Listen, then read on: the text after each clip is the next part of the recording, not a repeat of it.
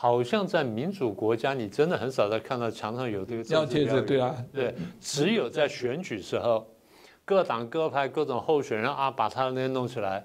平常你根本看不到，你又看到说，呃，意大利和法国说，哦，我们要努力这争争取这个二零三五年变成世界第二经济强国嘛？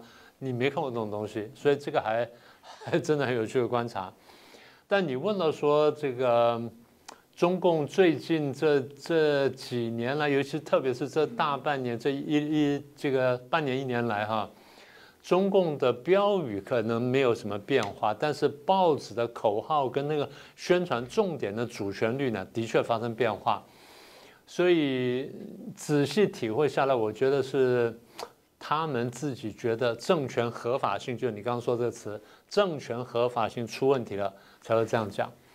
我们念政治学的都会注意到这个问题。这所谓政权合法性，就是我这个统治有没有正当性？那你们要不要乖乖的听接受我的统治？那我为什么凭什么能坐在这里？以前皇帝的时候就是君权神授嘛。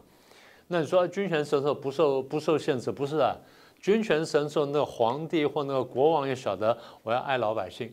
然后我要照顾老百姓生活，然后改善老百姓生活，这是我重要的一个要务。所以，我统治的合法性呢，虽然说是君权神授，但是爱护老百姓呢，变成我君权神授能不能继续的一个重点。好，那这是第一个部分。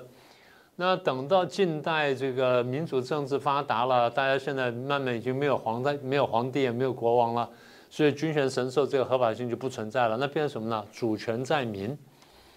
那怎么体现这主权在民的？第一让去选举嘛。那你做得好，我们就把你选上来；做得不好，我们就把你选下去。所以第一选举，第二就是平常我们也不能每天选举啊。所以平常呢，在选举和选举之间呢，我们有监督，然后有有授权。譬如说，